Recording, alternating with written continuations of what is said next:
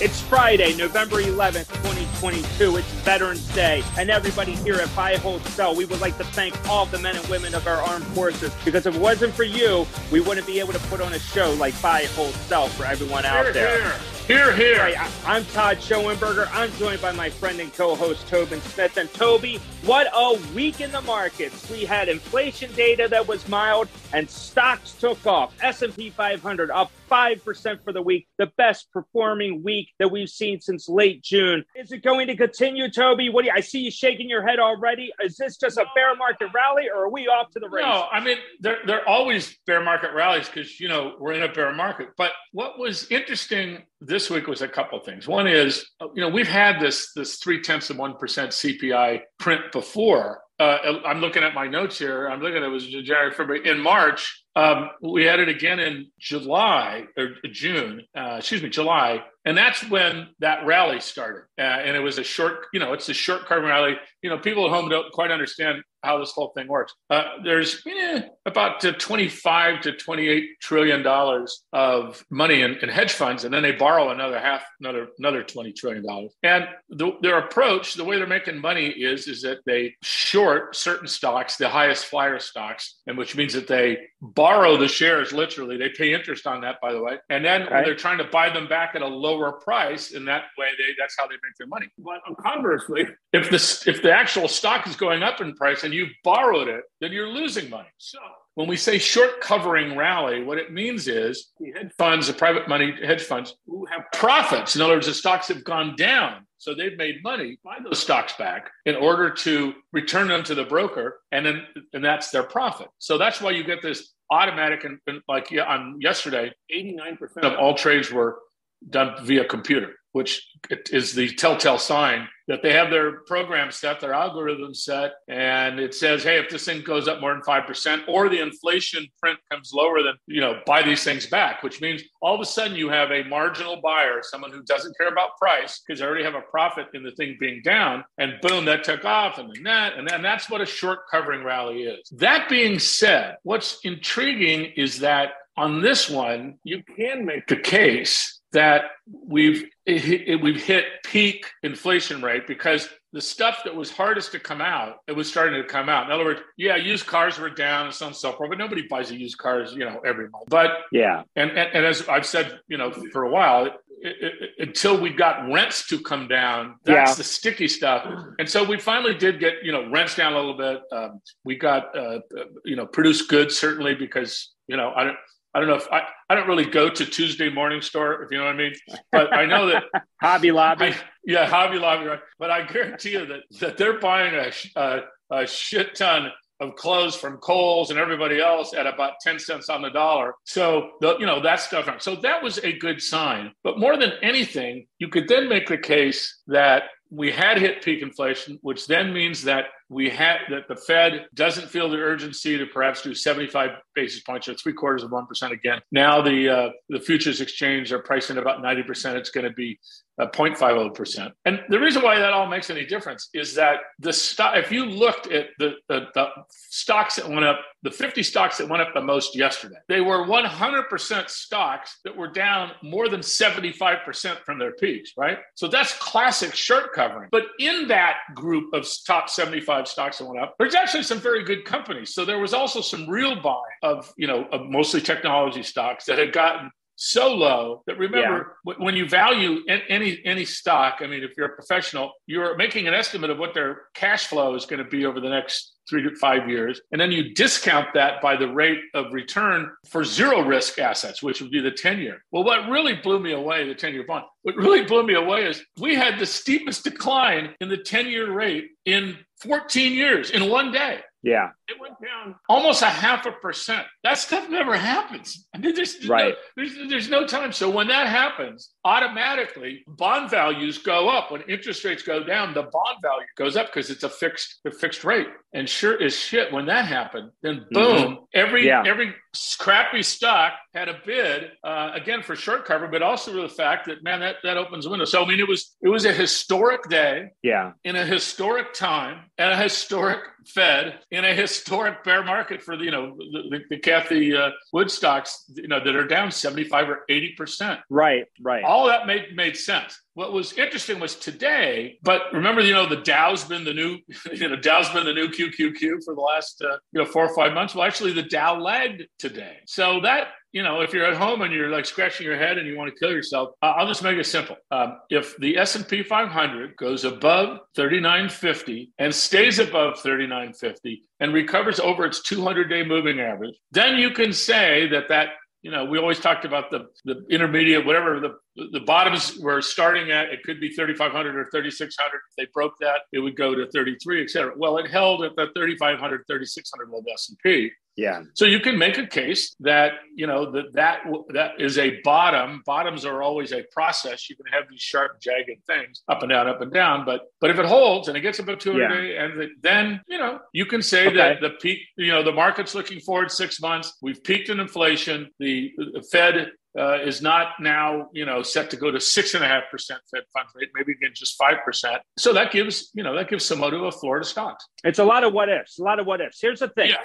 when if you look at the last few months, the traders. This is a great trading environment, but yeah. there is this there's this thing of, called hope. There, there are traders. Some traders are hoping for this so-called pivot by the Fed that they're going to pivot away from 75 basis point increases, maybe lower it, maybe start thinking, okay, let's go 25, let's just do whatever, maybe stop it. There's even talk in 2023 Dave Rosenberg said this that we're actually going to see um, actually tightening. That's uh, that's uh, I mean I mean I'm, I'm not tightening. I'm sorry. Um, where we're going to actually see rate cuts going into 2023 and then beyond that because the Fed could possibly be raising rates too fast. Here's my thought on it though, Toby. Rosenberg that, said that. Yeah, he did say that. He actually thought that the Fed would be would be cutting rates in December of this year. And he made that prediction in the second quarter, early second quarter. Here's my thing, though, is that, and you said it best, you know, a long time ago when we were on TV together, you would say things like, look, Todd, you can make up your own opinions, but can't make up your own facts. The thing about it is that there's a whole lot of hope on this so called pivot. But when I look at the earnings numbers, the earnings are good, but they've been drawn down so much, these expectations. And I think that that earnings pressure is going to continue to boil up and it's going to be a volcano that could be really really bad i think you're going to it's going to be a suckers game when people start getting in to the markets, uh, especially when up these or up weeks like we're seeing right now. Yeah. I'm not optimistic for the future of the market. I think it's great for trading. It's great to take some profits, but I do believe you have to sell into that strength because, like you said, there's a whole lot of what ifs. What if this happens? 200 day moving average, yada yada yada. We're not even close to those levels yet. Yeah, I mean, you know, bottoms in a bear market. Well, first off, I, I, I was on a conference call today, and uh, I felt like the oldest dude in the freaking planet because I was talking. Because you are the I, oldest dude. Thank you very much. Screw you, Todd. Uh, but uh, the uh, bear market that was started in, you know, I don't we would call it 77, 78, when Volcker started raising rates. Well, we were in a bear market till 86, right? Then we had this bear market dot com blast, and you realize it took 12 years for the stocks and the, the, the tech stocks to go back, actually 14 years. We had the freaking, you know, bear market, the financial, great financial crisis, and it took some of that stuff eight to 10 years to get back, right? Now we've had 12 years of this incredible Fed stimulus of pumping you know, trillions and trillions of dollars and the Fed put, meaning that the Fed's guaranteeing market's not going to go down. We had very, very low inflation because obviously we changed the business model of the United States from making stuff here as opposed to making stuff in China. So labor costs were down, goods costs were down. We could never get over 2% inflation. So what the hell? Why don't we just keep putting money in it? So we did all this for 12 years. Mm-hmm. There's this thing called financial gravity. And financial gravity simply means is that something can go up very high, very high, but at some point in time, just like uh, Icarus, you know, you get too close to the sun and you come down, right? I'm mixing right. my metaphors. Don't start on me. All right. I so, got you. Uh, yeah. But, but then we've never had a bear market six months when the economy was expanding. I mean, I got the GDP now, which is the Fed uh, report, and it was weird. It showed that we had a 4% GDP growth estimated in the third quarter. Okay. But over the last nine months, the, the you know, the, the country has been in, in some form of recession. And typically the time of bear market is short is when the, the, the Fed is raising rates into a, into a growing market because they're trying to slow it down. So there's so many confusing things going on here, Todd. I can only just go by the technicals because that's showing where the gravity is. And yes, this is trading. We had a huge trading day today and yesterday. I mean, mm-hmm. ridiculous, ridiculous in tech stocks, you know, in the most volatile tech stocks, and then some other ones uh, I'm going to talk about later. But for, the average person who's going in, you know, has 20 years to go, puts money in every month, just keep, you know, keep doing that. You're you're hoping for bear markets because you're getting lower cost basis on your investment right. that's 20 years down the road. If you're retiring in six months, you shouldn't be 100% freaking in stocks here, right? um, and, and and you should you know use the opportunity to, to, build like the energy stocks and things we've done which pay really high dividends. So it, it depends on who you are, but if you're making your living trading, OMG, this last week was redonkulous. Yeah, you're right about that. And next week is actually going to be a lot more volatility. I mean, if you just look at the economic data that's coming out, you obviously have the producer price index that when the tail when the tailwind of the, the, the consumer price index. A lot of yeah. people will be talking about that on Tuesday. But then we have the retail sales numbers. You got a lot of housing data that's coming out. I mean, I when I start looking at some of these numbers, and if you just look over the last four or five months, we've actually seen big economic reports like this move the needle. It can move either to, to the bullish side to the bearish side. I do believe that that volatility is going to continue, but I I think that we are way too early to start thinking that this is a rally that's going to continue on for the uh, for the foreseeable future. Yeah, I, so I, I, would say buyer beware. Yeah, I'm with you. Simply saying that on the short term, it's a bear market until it's not a bear market, and for not to be a bear market, there's you know a variety of hurdles that need to be overcome. So yeah, would I be throwing all my cash in the market tomorrow? No, but yeah, trading wise, I mean, I think I think we've averaged like 150% a day in these option trades that we've been doing uh, simply because uh, uh, it's so imbalanced. Everybody's bearish, so all of a sudden the thing goes up simply to cover the, the that. So if you're a trader, mazel tov. I hope you have a very very good weekend and some really good wine. I was just in Napa Valley last week, and trust me, the UPS guy every freaking day is showing up. You know, with bearing gifts. Thanks. Yeah, well, we definitely we we absolutely need to bring on our friend Monique Sultani for another uh, wine special. That's for sure. Yes. That's something we could talk about over in the next few weeks. So that's great. So listen, let's leave it at that. So coming up next, Toby, we had a Lehman moment in the crypto world this week. An unbelievable story how quickly things just went south for one uh, for one particular time, actually for a number of companies. But we'll get into that right after the break. So stay with us.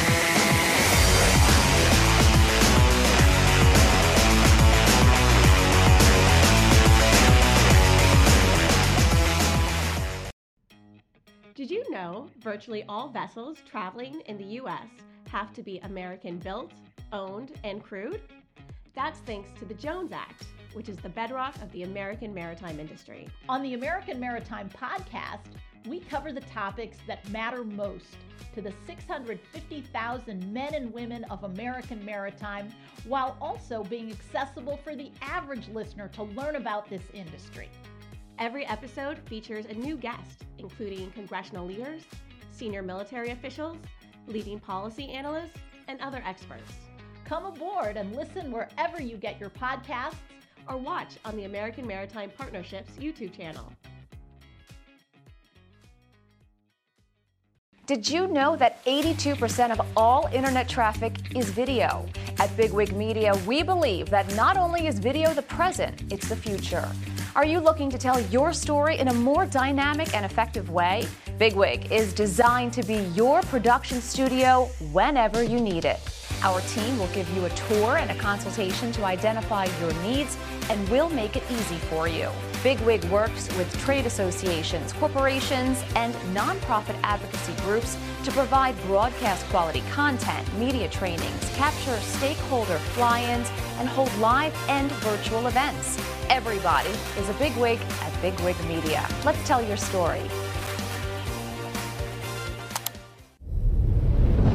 Travis Carmichael, the seemingly social financier who successfully left behind a blue collar Baltimore upbringing by transforming himself into an elite hedge fund manager branded with a sterling reputation for creating enviable profit machines for many of the world's most powerful people. His success proved costly as he became incessantly vulnerable after a series of careless mistakes and poor decisions originated from his love affair with the brilliant and stunningly beautiful Russian operative Naomi Knight. Through a roller coaster journey, journey of greed, mystery, sex, and murder, Travis and Naomi's metamorphosis from scorching Wall Street couple to unrecoverable bliss is forever locked for posterity as one of New York City's most interesting tales. Coming to you from former Wall Street hedge fund executive and frequent contributor on CNBC, Fox News, Bloomberg, and CNN, I, Todd Schoenberger, feature a historical novel inspired by true events, including but not limited to those who possess impenetrable dreams of Manhattan wealth and the consuming lifestyle it perpetuates. Please pick up your copy of No Lie Lives Forever, available on Amazon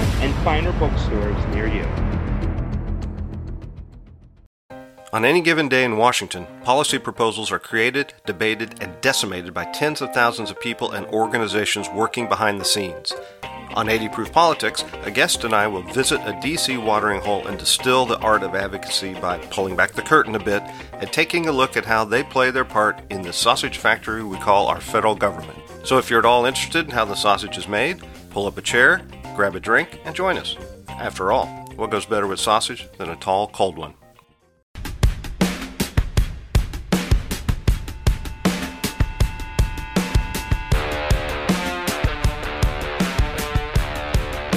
Welcome back, everyone, to BHS Live. So we are on Friday, February. I'm February, November 11th. February. My goodness. I know, I know, I know, I know. And it's uh, it is Veterans Day. Thanks again to all the veterans out there. We do hope uh, you are enjoying your special day. Uh, Yes. With with that though, one thing that wasn't special, Toby, was the crypto world. We actually went from starting the week with a company called FTX that seemed to be uh, okay, or at least uh, to to people the optics they seemed healthy. And then just in a few short days, they've already gone to Delaware Chancery Court and have filed for bankruptcy just that quickly. And cryptos are all over the place right now. The story is this FTX is the name of the company, and their CEO had to go out and look for cash because they needed a big cash infusion, especially once cryptos started trading lower. And boom, just like that, they have not only FTX, but also 100 of their subsidiaries have all filed for bankruptcy,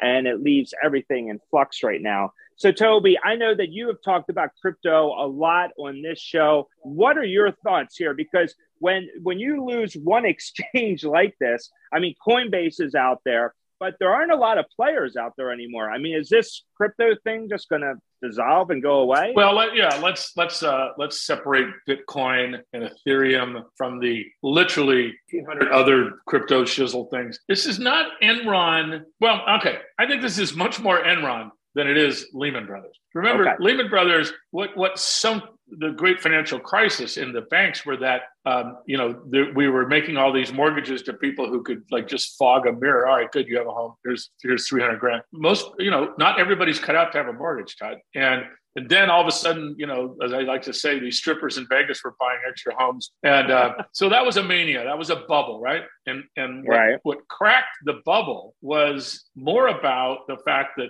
it was packaging all these mortgages into securities, and then they were selling them, and they were leveraged, right? And they were selling them to uh, hedge funds, which were leveraged. But the people they were really selling them to were European banks, and European banks I mean, most Americans don't understand that, you know, in the United States, a, a bank in the United States could be maybe for every dollar they have, they can borrow 60 cents, right? So in the oh, Europe, Bank Paribas, for instance, for every dollar of capital they have, they can borrow $80.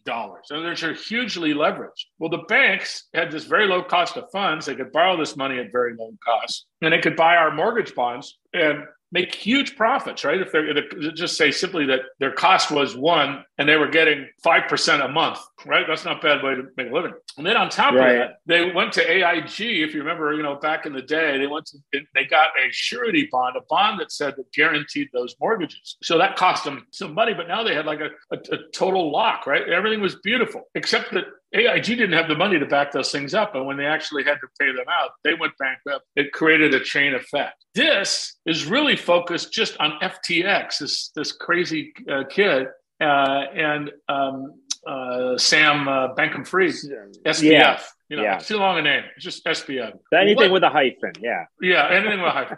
but what really is crazy, going to have this guy locked up and in jail. He will, Is yeah. this, it is like Enron because remember Enron, the, the Ken Lay, who I knew from Aspen, uh, all the time. And I would ask him about what they what they were doing, and he says, "I have no freaking idea." Okay, so all right, great. Well, at Enron, what they were doing is they were just cheating, and they were robbing, you know, one pocket to pay the other pocket, uh, and sort of ponzing themselves to try to stay afloat. And then it all blew up because they had accounting problems. They, they had, you know, mysterious barges that didn't exist. All right, well, that's all hocus pocus. That's that's you go to jail time. The F is done here is he created a cryptocurrency uh, on one hand, and then he borrowed money against it from another entity that was under his control. And these worthless pieces of, or POSs, I like to say, of crypto went worthless. All of a sudden, the money he borrowed, people wanted their $8 billion back. And, you know, shock of shock, he didn't have $8 billion. He had maybe yeah. $500 million. So this thing is going to take a lot to unwind. And then because of all of that, then there's a lot of people selling their Bitcoin and Ethereum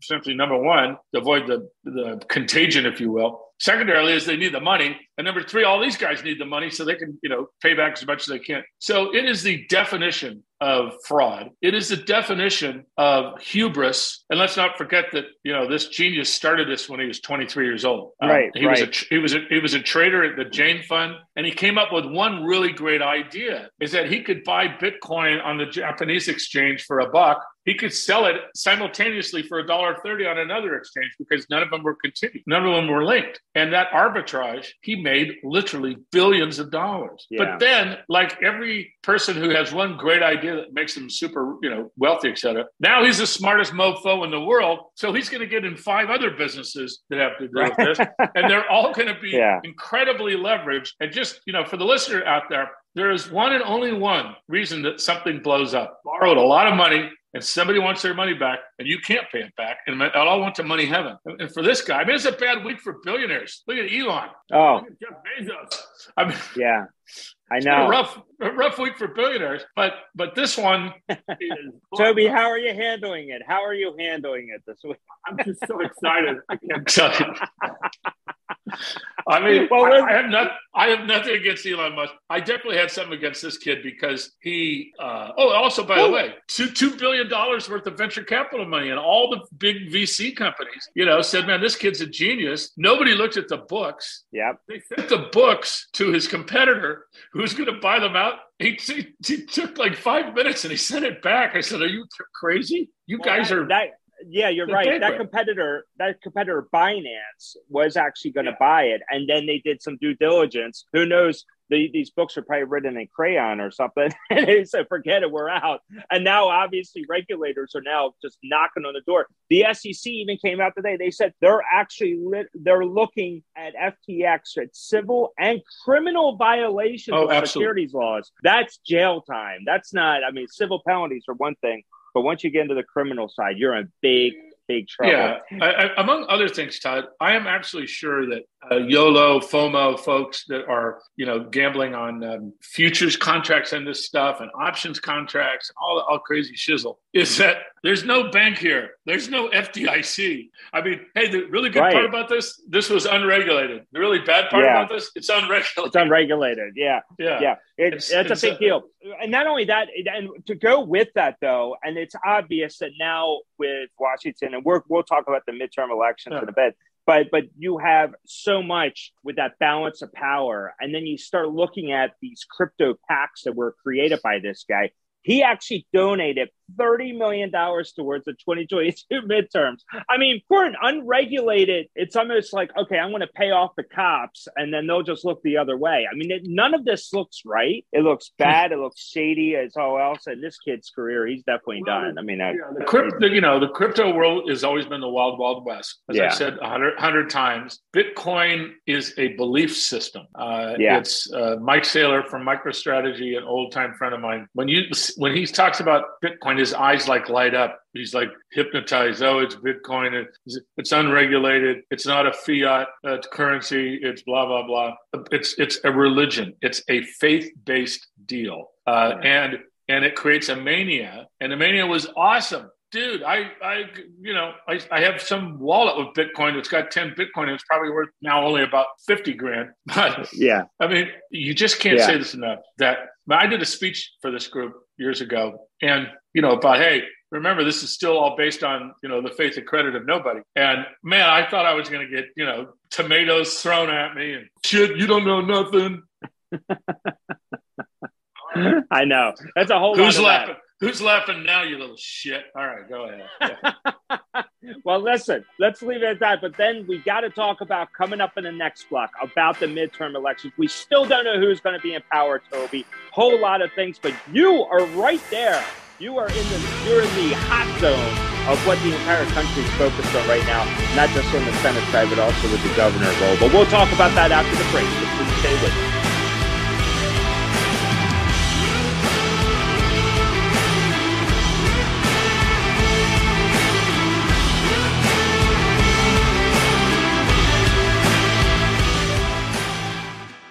Buy, Hold, Sell Live, brought to you by Transformity Research. The Jim Stroud podcast explores the discoveries and trends forming the future of our lives. Brain to brain communication, robot bosses, microchip implants for workers, and artificial intelligence replacing human workers are all happening now. If you want to know what's happening next, subscribe now to the Jim Stroud Podcast.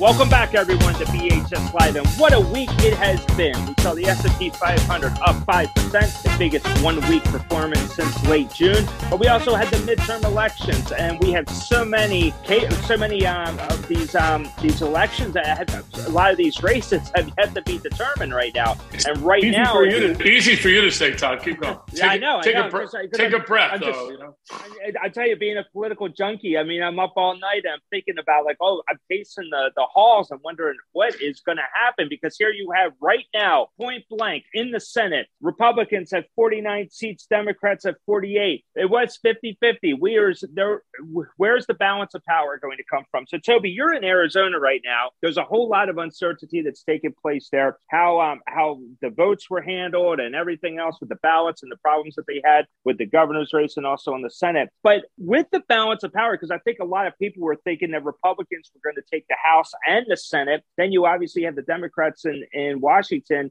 um, in the White House. And that's wonderful news when it comes to uncertainty because Wall Street is always like that. But there's right now, we just don't know who's in charge. So, how bad is this going to be over the next few weeks because once we get past this inflation narrative, we're going to be talking about power. And then you have to wonder what is going to happen to stop. If the Republicans, um, you know, have control, then in theory, selling themselves as people who have, you know, fiscal conservatism, although they haven't shown it, you know, in the last 25 years. But uh, if it's split, and then that's always been good for the stock market. Um, and the Dems are not going to have control, so because they're going to lose the, the House, which almost happens every two years in every you know presidential cycle, r- regardless of your political issues. So it's probably sort of a win and a win. Uh, if it's tied up, great. It's, we have status quo, but the, the Republicans going to have the House, so that's going to keep you know another Inflation Reduction Act type 1.6 trillion dollars coming up, and um, it, it's more worrisome again to me uh, as someone who who despises both the left and the right in a very equal amount, the mm-hmm. extreme left and the extreme right, I should say, is that the election deniers. I think the good thing that came out of this was that it finally shut Trump up and showed him, you know, showed the world that we're not, you know, being led by a cult that walks around like zombies and, you know, blah, blah, blah. That's a good thing. That's a good thing for democracy. And when, what's good for democracy is good for the stock market. It is good for investing. Um, so I'm not, I'm not worried about it. I, I, I, I think I'm absolutely sure that, I mean, I, I used to t- tell you, I used to do, when I was on Fox News, I would do these um, early morning hits on local Fox uh, stations. And Kari Lake, I have known her for 15, 20 years.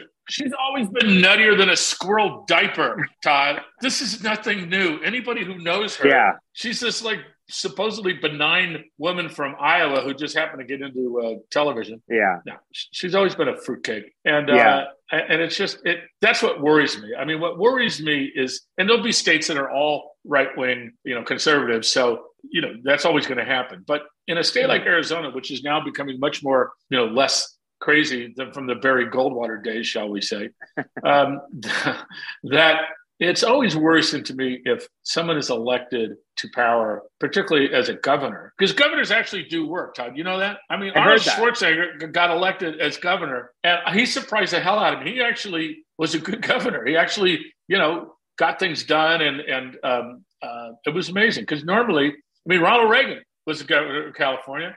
Uh, and he never been no politics, and he did a great job. I got elected, you know, to two terms. They're the exception, not the rule. Uh, normally, someone who doesn't know squat, even governing, it's like being a, city, like a mayor. Mayors actually get stuff done. You know, they say they they're the ones who actually fill the potholes, right? Because because yeah. somebody will get in their ear. This Kari Lake uh, and and all demented people that were on the these were all election deniers. This is all conspiracy theory, and and that just is not good for democracy. So I'm I'm hoping that uh, the lead for care, uh, the other one uh, Ms. Hobbs, who's a fine person who has been the Secretary of State, has been a, you know a mayor. She knows how to get stuff done. She wa- deals across the aisle. Um, I'm hoping that, that that works out, but it's yeah, a lesson. Well, yeah, it is. It is. Uh, two things. I mean, one is Peggy Noonan wrote about this in the Wall Street Journal today. Is that the good news? Is that the Trump-backed candidates did not win because if that red wave did take place, Republicans and the MAGA community and everything else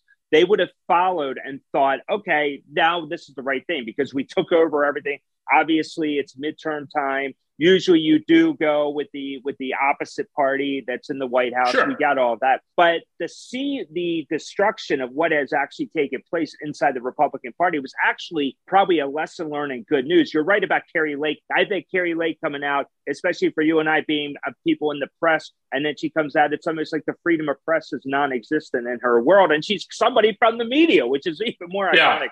And so it's a bit bizarre to hear that part of it. In the wall street journal i was either today or yesterday I, I, guess it was yesterday. Ah, it's all blending together now. Uh, Dan Henninger, who I used to share an office with, is a very bright, uh, Great conservative who you know supports uh, the Republican Party at every turn. Yesterday, he came out and said, if Donald Trump decides he's going to run for president, then the entire GOP has lost in 2024. You could write right. it off. It's done. Yeah. And then Karl Rove, who's never been a Trump fan, was even more adamant about it. And to see yeah. that in the Wall Street Journal, the most conservative uh, media company in the United States, that is, you know, that's yep. basically uh, the, you know, uh, E two Brute, right? This is uh, these yeah. are the knives coming out uh, in in ancient Rome. So that's healthy. It's a return. You know, we flew, we got just so far to, to, the craziness level, just coming back to just somewhat normal. And the Wall yeah. Street Journal, other they need to lead that. I mean, Fox News will never do it, of course, but right. But Wall Street Journal is part of News Corp. I mean, it's owned by Rupert Murdoch well, too. I'm not so sure about that because actually Murdoch even came out today saying, "Look, enough is enough with Trump." And now everybody seems to be backing away from Trump quickly, especially after the, the results of Tuesday's elections. Yeah. So you start so you start looking at Ron DeSantis. That acceptance speech was if, if millions of Americans were first introduced to this guy off of that acceptance speech. My goodness, he's got the, the cancer survivor wife. He's got the three yeah. adorable kids. I mean, the, he is the picture perfect White House vibrant, yeah. energetic, somebody that's going to lead. You know, that's exactly what 45. I'm hoping. Yeah. I'm the first thing I'm going to vote for is that you can't be president over, let's say 75, but I'd really yeah. say 70. But yeah, uh, you know, there's some, some incredible exceptions, Ronald Reagan being one. But I'm totally with you. And return to sanity and a turn away yes. from these giant conspiracy. You know, I just love the fact that what's this? Uh, the Infowars guy got another 40, $478 million judgment. Alex Jones. Alex, Alex Jones, yeah. yeah. Uh, I, I, I, can't even let him, you know, be in my brain. Yeah. He's such a douchebag. But yeah. the, the, issue really is, is that it's exciting to see these people finally say, because I, I wrote about this a couple weeks ago, 25 years. I, I know as many diehard conservatives as, as any human being on the, on the planet. And when I would text or message these guys and and say I was playing an interview I did with Trump on FBN like in 2013, and I I afterwards I sent some of these guys a note saying I cannot believe douchebag, know nothing, you know, self-absorbed uh, jagoff this guy is. Yeah. And, yeah, and, they would say, "Oh yeah, God, when you meet this guy, right? then he, runs, he gets a nomination." Those same guys are holy well what a great guy this is fantastic for america and then that's on the media And then when I text him afterwards, I say, certain person, famous person, you didn't mean that, right? He says, oh, no, I didn't mean that. But, you know, it's his party. And if, if you're going to be in the, if you're going to get elected, you got to play his game. Well, now those people who said that stuff, the positive stuff, that if I'm a Democratic strategist, that's all I'm going to show in ads is you, you know, kissing the boots, licking the boots of Donald Trump. Well, um, I, and then and, and, then now that you're coming out and saying, yeah, well, you know, he was a bad guy. Well, sorry, too late. Here's my theory on all of this: is that I think that we're going to look back at this time though in American history, especially if you are a conservative Republican, you, you're philosophically conservative. You don't even yeah, have to be a registered Republican. Philosophically conservative. I think we'll look back at this and say, thank goodness for Donald Trump. And here's why because Trump was so far to the right and he had so many people going for him, tens of millions of Americans. Obviously, we know the numbers, but yeah. he was so extreme that took us to a level that I'm not exactly sure a guy like a Ron DeSantis, and I'm not saying Ron DeSantis is the next greatest president in American history to put him on Mount Rushmore. But if but in comparison and contrast, I know, no. But here's the yeah, exactly. But here's the thing that that guy though looks like your stereotypical politician, and right now he looks great. And when you look at somebody like that, with the deregulation. You have to start thinking if he does win in 2024, if he runs, he hasn't even decided yet. If he does run and then he is he is the winner, you have to suspect that say we go through eight years, two terms with somebody like that, that is going to be so robust for capitalism, Toby. We will be doing shows like you wouldn't believe. The Americans would actually be where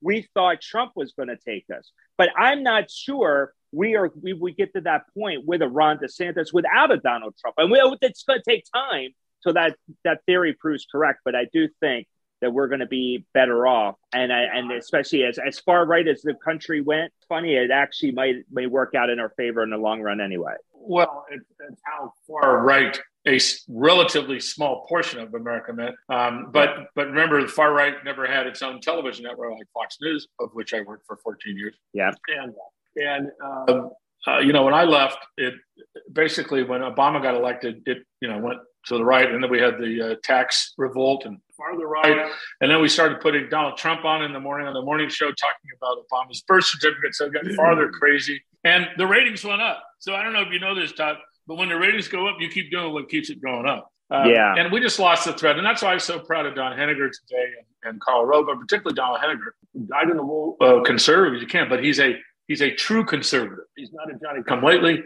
And I respect yeah. the heck out of him to come out and say this. So it, it, it's yeah. a good thing. I mean, and you know, manias and hysterias always come through history. The United States has always had conspiracy theories for crying out loud system. It's just that they never got magnified magnified by a thousand x via social media and and uh, you know the algorithmic programming, so on and so forth. And if you're if you, if you're a person, I, I the next book I'm doing involves part of how people become um, essentially you know these tribal clones. And the, the, the, cognitive psychology is is very very powerful. And Donald Trump, I don't know if he understands the word cognitive, but he's like the he is he's just the perfect you know uh, cult leader yeah. Uh, and and you know, and and people had a need, obviously, to believe in somebody like him, and they did. It's just that I, I go back to the final thing I was to say is, yeah, you know, character used to matter. The, when when when, when somebody ran for uh, uh, office, wherever it was, dog catcher, whatever, character mattered. And when character stopped mattering, character of a person stopped mattering. Matter of fact, he could be a horrible character, but as long as it, it accomplished some goal that you wanted, you, you know, that that changed. And I think what we're seeing here is Ron DeSantis is as Trumpian is Trump, but he has character. He has mm. scruples. He does. He knows there are lines you don't cross in society, um, and that makes him, uh, to me, you know, the messiah relative to the alternative. But as you know, I've not been a big Donald Trump fan. So. Right, right. And, and, that's very well said, actually. I, I, really like the way you put that. All right. Well, listen, we'll leave it there. I mean, we'll be talking about politics, obviously, quite a bit now that we're going into the presidential cycle anyway. So we'll, we'll get into, the, get into those topics later on. Yeah. So, um, so listen, so ladies and gentlemen, please stick with us because after the break, we're going to be talking about retail sales. What can retailers, what can shoppers expect? You're going into Black Friday, Cyber Monday. We got retail sales numbers coming out next week as well. So we're going to get into it just for you. So please stay with us.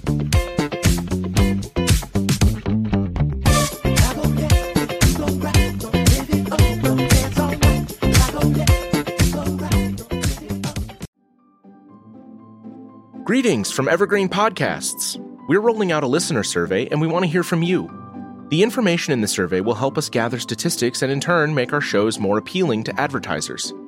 I know most people don't like ads, but this is one of the only ways our shows make money and help keep their lights on. We promise it will only take a few minutes, but the impact on our podcasts will be tremendous. As a token of our appreciation, we'll randomly select one lucky participant each month to win an exclusive merchandise package from Evergreen Podcasts. Head to evergreenpodcast.com slash listener survey to help a show and possibly get some free stuff for doing so. We can't thank you enough for the support. Now back to the show.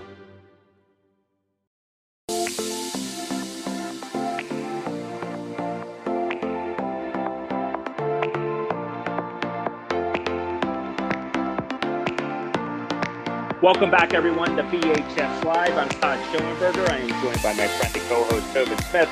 And Toby, coming up next week, right for the last full week before Thanksgiving and the kickoff of the Christmas holiday shopping season, we have retail sales number numbers coming out. The numbers are not expected to be that great, obviously. Uh, people just don't have the money. But what does that say? Because now companies like a Target, a Kohl's, a Walmart, what are we uh, should we expect shoppers just they're going to be coming out for Black Friday and Cyber Monday, or do you think holiday sales are going to be down this year? No, we already have the data. I mean, I don't think it takes a PhD in economics to understand that people essentially, and, and we're talking up, upper middle class households, are right. trading trading down. And then at the high end, like Louis Vuitton came out yesterday and said, geez, people aren't buying our $25,000 purses. I, you know, I'm shocked, right? Um, no, it's a trade down market. You know, I sort of like Kroger's. I've had for a while. Kroger's are now buying Safeway. Well, that's retail too. I mean, that's food, but the reason why I like Kroger is because instead of getting the Kraft macaroni and cheese, the shoppers are getting the same macaroni and cheese, but it's a private label of Kroger's, and it costs 40% less. So that's what we're seeing. I mean, Kohl's already has been, you know, they already fired their CEO. They already missed this whole fashion uh, thing, but off price is working. And um, yeah, number one. Then number two, what I, you know, was sort of interesting is that Amazon, you know, has finally fessed up and said, well, we didn't really need those 65,000 new uh, workers that we hired because we're slowing down. Because shockingly enough, when you look at FedEx and UPS numbers, um, their their deliveries are down. Why? Because thirty percent of households, you know, have a choice between eating or buying a, a you know a new dress. Um, right. the bottom sixty percent of households are you know living paycheck to paycheck, uh, and so um, it would all make sense. I mean, retail is going to be soft. We bought every freaking thing we could possibly freaking buy, you know, during the pandemic two years. Mm-hmm. People don't need more stuff; they need more services. You know, that's that's where we're seeing the the strength. Travel. God, I was on a plane to uh, San Francisco last week, up and back 100% sold out. Um, yeah. Going to the airport, OMG. I mean, that's what people are spending their money on. They want to go places, yeah. they want to go visit family. I mean, I'm not saying anything we haven't known, but um, uh, I can't think of a retail stock really that I want to own that yeah. has not come down yet to the level, uh, with, with, a few exceptions. Like I like I like Casey's. Casey's is is in the rural part of America. If you live in Val Nowhere and you need to get food and gasoline. So there's only Casey's. There's about 500 of those stores. They have pricing power because they're literally the only store um, and you you know you can buy everything on a credit card. Which, by the way, credit card usage up twenty five percent year over year. It's been down twenty five percent, and now so that's when you know people are are stretched. Yeah, they are. They are stretched. Well, you are right about one thing when you talked about the numbers um, and and some of the data that's already been out. Adobe came out and said October online retail sales numbers this year came in at seventy two point two billion um, in the month of October last year was 72.4 billion. There's, I mean, obviously just a slight drop, but with that, people are not spending like I think a lot of people figure. A lot of these retailers thought that we'd see more money. Plus, the retailers had so much inventory. I know at Target, they had they really had to go into price reduction Uber mode, and they were offering Black Friday sales on some of their their higher their wider margin products like televisions, you know, maybe a month ago. So, so companies like the that target really... is dependent on you to go in and spend because you know you're a closet target junkie. That's right. How'd you know? Yeah. Well, I love going actually, to the Target. I like to get you're about, out of the closet. I evaluate. Now, Todd. You're, Todd, you're out of the closet. You are. A, you're not spending as much time in the makeup aisle as you used to, but uh, still, uh, it's. well, I gotta say, yeah, you're well. Okay, not right about the beauty side of it of things, but I will say when I start looking, I mean, they there are some analysts right now that have been talking to Target, just using that as an example, and they were talking about their inventory issues.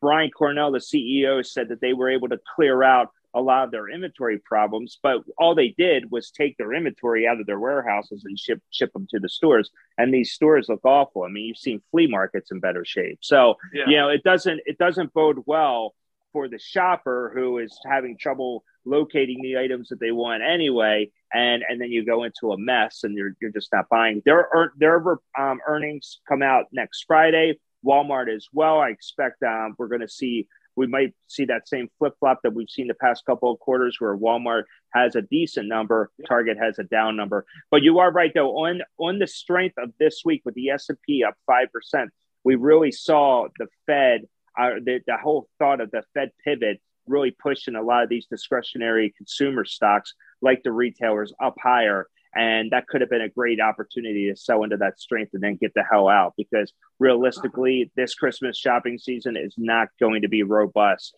no matter what anybody says. Yeah, no, no there's no question. And, and, so, uh, you know, we've owned Costco for a long time. Costco is, I mean, oh my gosh, if uh, I'm looking at, our, our, kitchen here, half the stuff we have is from Costco, right? A, it's good quality. B, it's like 20% cheaper than anything else. And then C, you buy it in big bulk, so you don't have to go to the freaking yeah. store all the time, right? Um, BJ's uh, wholesale also uh, a good, you know, trade. Uh, uh, in other words, uh, if you can go and buy the same stuff for 20% less, that stretches your dollar another 20%.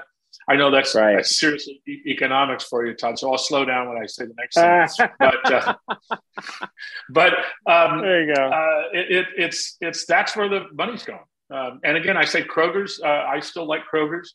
I recommended it a while ago. and It's done pretty well. They have a really good strategy. When they combine with Safeway, Albertsons, oh my gosh, they're going to be the dominant player across the United States, which means dom- dominant buying power, um, and uh, and that means that they have lower, you know, costs, and therefore they'll be able to make the same or even a little higher margins on what they do, and they're taking market share from other people. So I'm all about that. Yeah. That's great news. That's great. Well, we'll definitely report on those retail numbers once they come out next week, and we'll get into that a little bit, obviously, and, leading up to Black Friday. So, listen, coming up, ladies and gentlemen, after the break, it's prediction time. Toby and I will give you our buy, hold, sell forecast for the next couple of weeks. Please stay with us. Buy, hold, sell.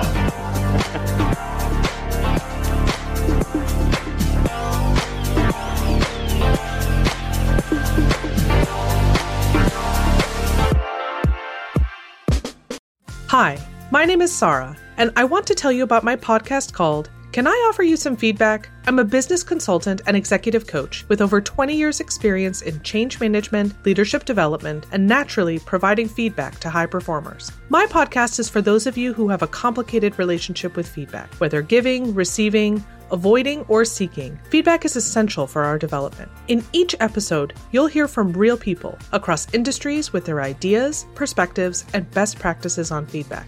I'll also be sharing business bites with you simple explanations of organizational tools, management techniques, and leadership philosophies that will help you and your businesses thrive. You can listen to Can I Offer You Some Feedback on your favorite podcast app or learn more at evergreenpodcasts.com. Buy, Hold, Sell Live, brought to you by Transformity Research. Travis Carmichael, the seemingly social financier who successfully left behind a blue collar Baltimore upbringing by transforming himself into an elite hedge fund manager branded with a sterling reputation for creating enviable profit machines for many of the world's most powerful people. His success proved costly as he became incessantly vulnerable after a series of careless mistakes and poor decisions originated from his love affair with the brilliant and stunningly beautiful Russian operative Naomi Nutt. Through a roller coaster journey, journey of greed, mystery, sex, and murder, Travis and Naomi's metamorphosis from scorching Wall Street couple to unrecoverable bliss is forever locked for posterity as one of New York City's most interesting tales. Coming to you from former Wall Street hedge fund executive and frequent contributor on CNBC, Fox News, Bloomberg, and CNN, I, Todd Schoenberger, feature a historical novel inspired by true events, including but not limited to those who possess impenetrable dreams of Manhattan wealth and the consuming lifestyle it perpetuates. Please pick up your copy of No Lie Lives Forever, available on Amazon and finer bookstores near you.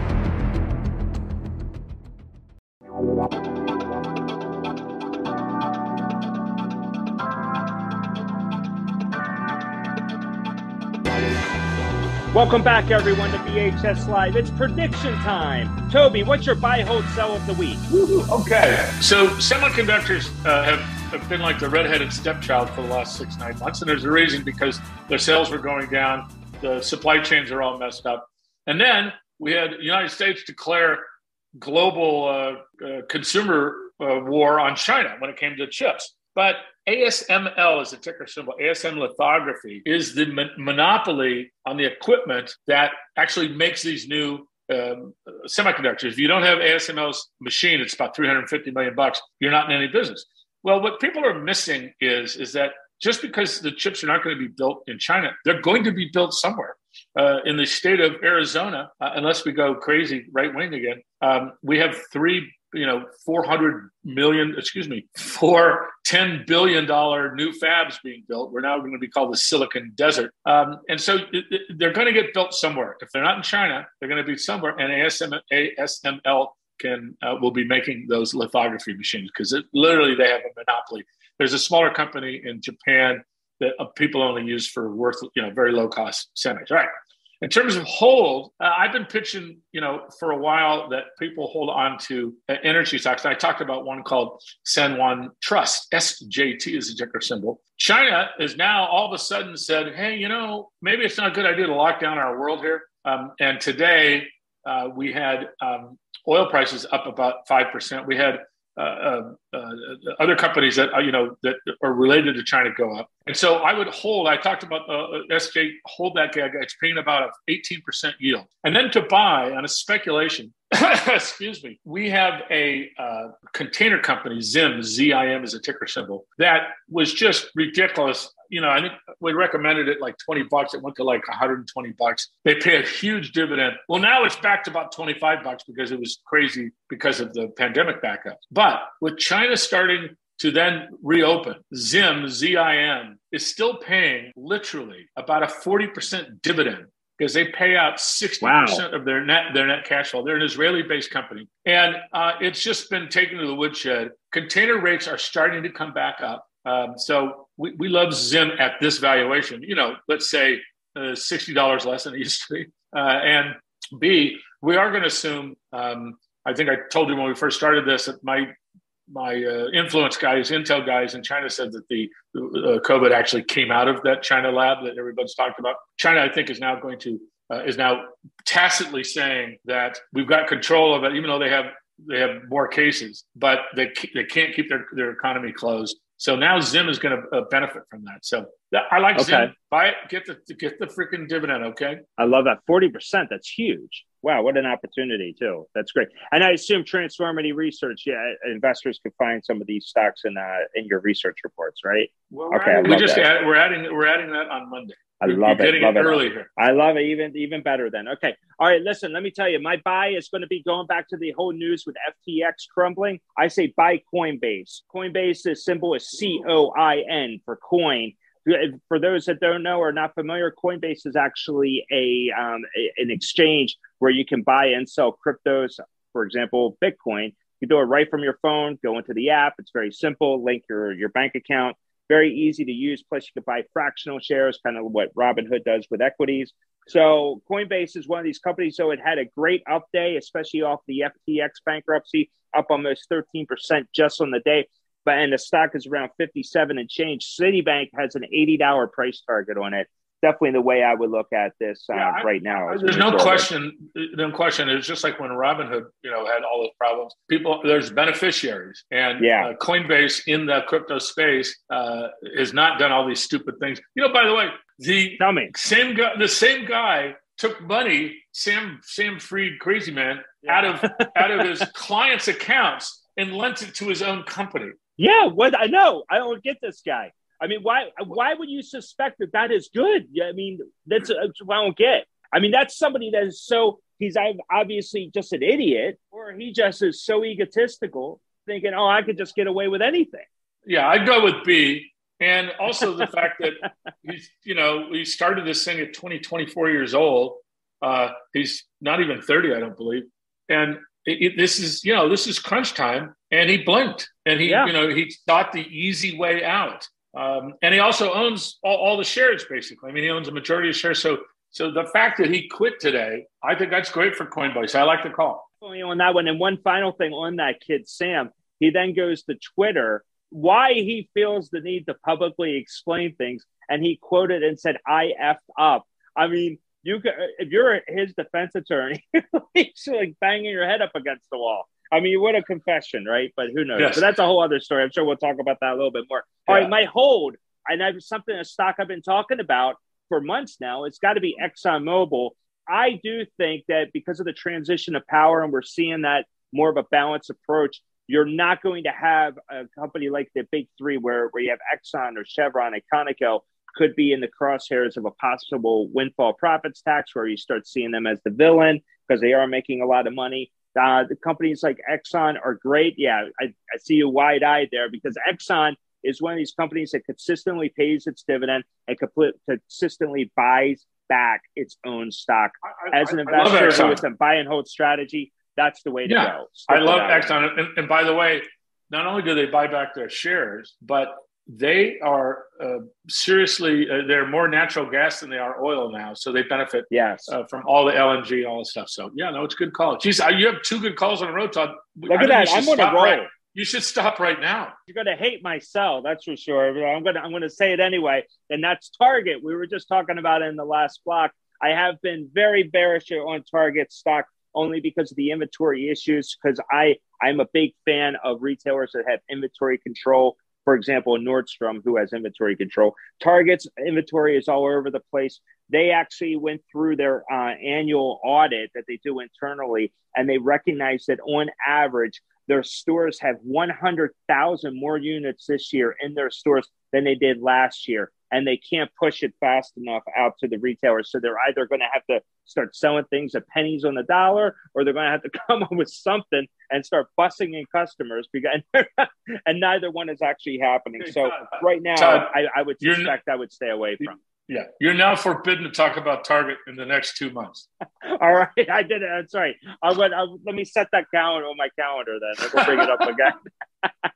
hey, I will, I will, add, I, will, I will add this. If you look in the paper, the people at home can't see it, but every day I look at the the new highs and the new lows, and usually in a bear market, you have more new lows than new highs. That is a shocking observation, I know. But this is the first time in six months that if you look in the Wall Street Journal, it's almost similar, the same amount of highs and just a little bit more new lows. And that's actually one of the end of bear market signs um, is, is, is you start getting an equal amount. So that's a really, you know, the bottom is a bottoming process. And I'm not a bear. I'm not a bull. I'm just, uh, I, I want to make money. I think, I think Jim Cramer used to say that. Uh, said something like that. Yeah. Yeah.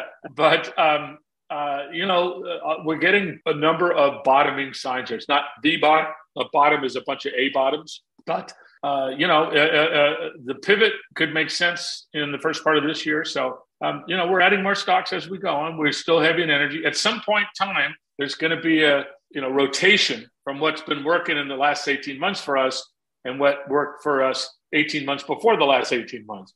And so, so that's the cool thing about uh, stock picking here and sector picking is that some of these tech stocks are getting ridiculously cheap, oversold, um, and uh, you're going to see people like uh, me who have made a lot of money in energy start to take some profits here just because I want to build, you know, cash for for the new opportunities. So, so yeah, hang in there, great. kids. Great saying, commentary. I love that. And as a reminder to all the listeners as well that are listening to us through the Evergreen Podcast Network and as well as all of the other podcast channels, your favorite podcast channels, you can get Toby's commentary at transformityresearch.com. We highly recommend it. Uh, definitely is the, the place to go. That's where we we definitely um, we get a lot of our ideas as well. So we utilize the uh, the expertise coming out of Toby and his crew. So so listen. So on behalf of Tobin Smith, I am Todd Schoenberger. We want to thank you for joining us today for BHS Live. We can't wait for the next show, and we also want to just give a salute to all the Armed Force veterans that are out there today. We do hope you're enjoying your day on it's very special Veterans Day. Thanks again, everyone, and have a great weekend.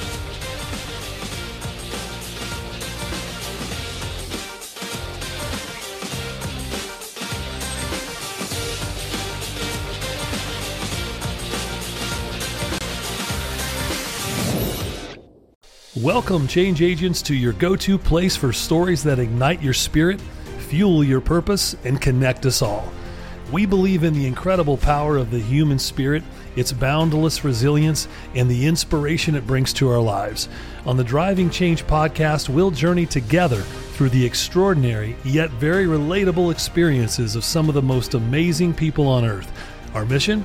That through these stories, we might just spark change within you and awaken a newfound motivation to harness your unique gifts to make a real difference in the world. So get ready to be inspired and join us on this incredible adventure. You can find the Driving Change podcast on Apple Podcasts, Spotify, iHeartRadio, or wherever you love listening to your favorite podcasts.